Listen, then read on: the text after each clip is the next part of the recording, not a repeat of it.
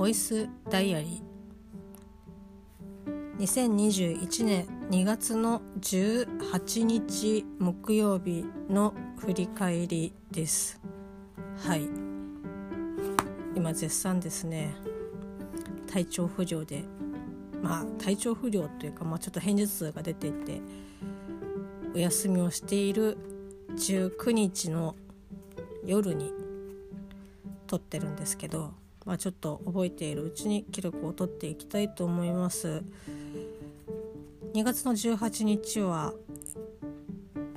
東京がですね3月下旬ぐらいに会社の引っ越しをするので、まあ、その段取りとかっていうのを社長含めて、えっと、本社の人たちと東京の人間で数名でですねこう Zoom でミーティングをするっていうのだったんですけど17日の夕方ぐらいに社長の方から大量になんかこうこれはどうなってるんですかこれもやらなくてはいけませんねっていうなんかよくわからない一人で盛り上がっている大フィーバーメールが届いてでまあそれに対してこういざ本番を迎えた時に答えられなかったりとかした時とかあと適当に答えた時の、えー、関東焼け野原になる、えー、もしくはピンポイントで浜松町焼け野原になるみたいな事態になりかねないので18日の朝にですねちょっと早めに行って、まあ、そのミーティングに参加する私と上司ともう一人のね営業さんと一緒に営業さんっていうかまあ社長の息子なんですけど3人でまあ、すり合わせをしてでまあもうやらなきゃいけないこととかっていうのもあらかたもピックアップもしてあってでただその実際に住所が変わってからじゃないと動けないものとかあとはまだその日程を調整してたりとかっていうのとかでその2月で現状こう結果が出るようなことってぶっちゃけなかったので、まあ、新しい事務所のサインとかそこら辺はねもう今の時点でも動けたりとかしますけど、まあ、それ以外とかってもうそんなになんか話すこと別になくてただでも社長がなんかすごく気にされているということでで、まあ、3人ですり合わせをしてでまあここはじゃあどうしようかみたいなあまあじゃあここら辺なんか全部じゃなくて途中まで言っといてで決まったらじゃあまた言おうみたいなっていうすり合わせをしてでまあ結局無事ミーティングは1時間で終わったんですけど、まあ、なんか思ってたよりもこう拍子抜けというかもっとこうメールのと同じ熱量でミーティングこう進んでいくのかなと思ったらなんか意外と社長の方がいやなんか別に俺はあなんかいいんだけどねみたいななんかそこら辺決めといた方がやっぱいいんじゃない？みたいな感じで全然こう熱量が、まあ、低いっていうわけじゃなくてメールが高すぎたんですけど意外とトントン拍子で会議が進んでった会議というかね打ち合わせが進んでって。でまあ社長がから絶大の信頼を得ているけど社長のことが大嫌いな、まあ、私の総務の上司が本社に いるんですけど。まあその総務その上司とも話をしていやぶっちゃけなんかそんなね今けもう引っ越してから住所が変わりましたよってなってからじゃないとほとんどが動けないと。だ別にそんななんか焦ってやらなくてもねとかっていう話をしててでいやそれは私が言ったら多分本当にあのぶち殺されてしまうのでいやその逆に言ってくださいよみたいな感じで こう話をしてたんですけど、まあ、会議中とかも、まあ、最後の方とかですかね。なんかまあ本社のその総務の上からなんかあるみたいな感じで社長が振ってきたので、まあ、それをですね、まあ、見事こう大人の対応として言ってましたけどまだから社長もそれでああまあそうだよねっていう感じで納得してくれたんでまあもうしばらくは騒いだりとかはしないかなっていう感じですかね。まあ、多分直前になったら結構、まあ、言ってきたりとかするとは思いますけど、まあ、実際その営業の仕事とかもその引っ越しとは別でまあ、当然ですけどもありがたいことに仕事が、まあ、あったりとかして現場とかね出たりとかしてるので、まあ、正直社長の相手をしている暇がないみたいな。まあ暇がないというかこうそんなこうポンポンねこうレスポンスができる状態じゃなかったりとかするので、まあ、ちょっとね、まあ、3月入っても、まあ、結局そういった感じだとは思うんですけど、まあ、とりあえず無事に会議が終わってよかったかなっていう感じです。でその後まあ普通に仕事しててで帰り10分前ぐらいですかね。まあなんか私の終わる時間がまあ一応時差出勤してたので10時で夜の19時なんですけど後輩は午前中9時から在宅勤務をしてで、まあ、午後に出勤をして6時に退社っていう形なんですけどだから後輩が帰る15分前ぐらいとかになんかこう同性について話をされてでまあその後輩は、まあ、お付き合いしてる人がいるんですけどでまあその、まあ、彼氏さんの話とかはちょこちょこなんかまあ聞いててでこうこういうご飯作ったんですとかどこどこ行ったんですとかっていうでまあその彼氏さんが例えばなんか何歳なのかとかそのどういうとこに住んでるのかとか仕事何してるかとかっていう細かいこととかはまあ全然知らなくてまあなんとなく、まあ、性格がちらほら見えるかなぐらいの情報しか私は得てなかったんですけどなんかその同棲をしようと思ってると。で今度そのただあ同棲をしようと思ってるんだけどその各そのまあ後輩のご両親とあとその彼氏さんのご両親にこう挨拶をまだしてないと。でまあしに行かなきゃいけなくてみたいな話をしててでもなんかぶっちゃけ同棲ってどう思います？みたいな感じで言われて。何て言うかな？んて答えていいのか。結構困ってしまって。なぜなら私は同棲をしたことがなくて、今のね今のっていうか又助君と結婚する時に、まあ、家を出てで一緒に住み始めたので。だからもう全然その一人暮らしとかもしたことなかったしその結婚してない状態でこう又助君と生活をするっていうことをしてこなかったのでまあ別に、まあ、いいんじゃないって。私は結構まあ同性に対してそんなにまあ良くも悪くもというか何とも思ってないというかもう別にまあやるんだったら別にそれはそれでいいんじゃないみたいな感じなんですけどなんか割とこれは私の周り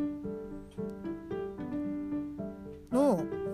こう親世代とかですかね。まあ60代とかまあそれぐらいの人とかだといやなんか別に結婚するつもりで同棲するんだったらえその同棲って逆に何なの？みたいな、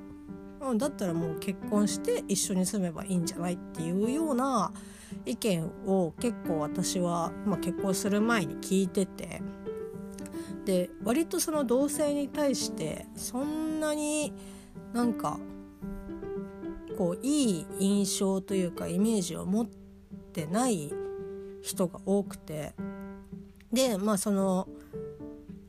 後輩のご両親とかもそのえじゃあなんか同棲するのって反対してるのっていうふうに聞くといや全然別になんかそういうわけじゃないんですけど、まあ、その結婚を考えてるのにその一緒に住むっていうその同棲っていうのはなんかどういう目的なのみたいなその反対してるとかじゃなくて何のためにするのみたいな感じらしいんですよね、まあ、聞いてる感じだと。でこう今一つこううまく伝えられてないみたいなんですけどその後輩自身も。だからこううまくこう納得させられるようなことって何て言えばいいんですかねみたいな感じで、まあ、話をしててうーんまあでも結婚をする気があるんだったらまあそのそれがねこう100%そういうの気でするかどうかっていうのはまあ別に何でもどっちでもいいけどその結婚を資金を貯めるためにまあそれまで貯めてる間その2人で一緒に住んでっていう風な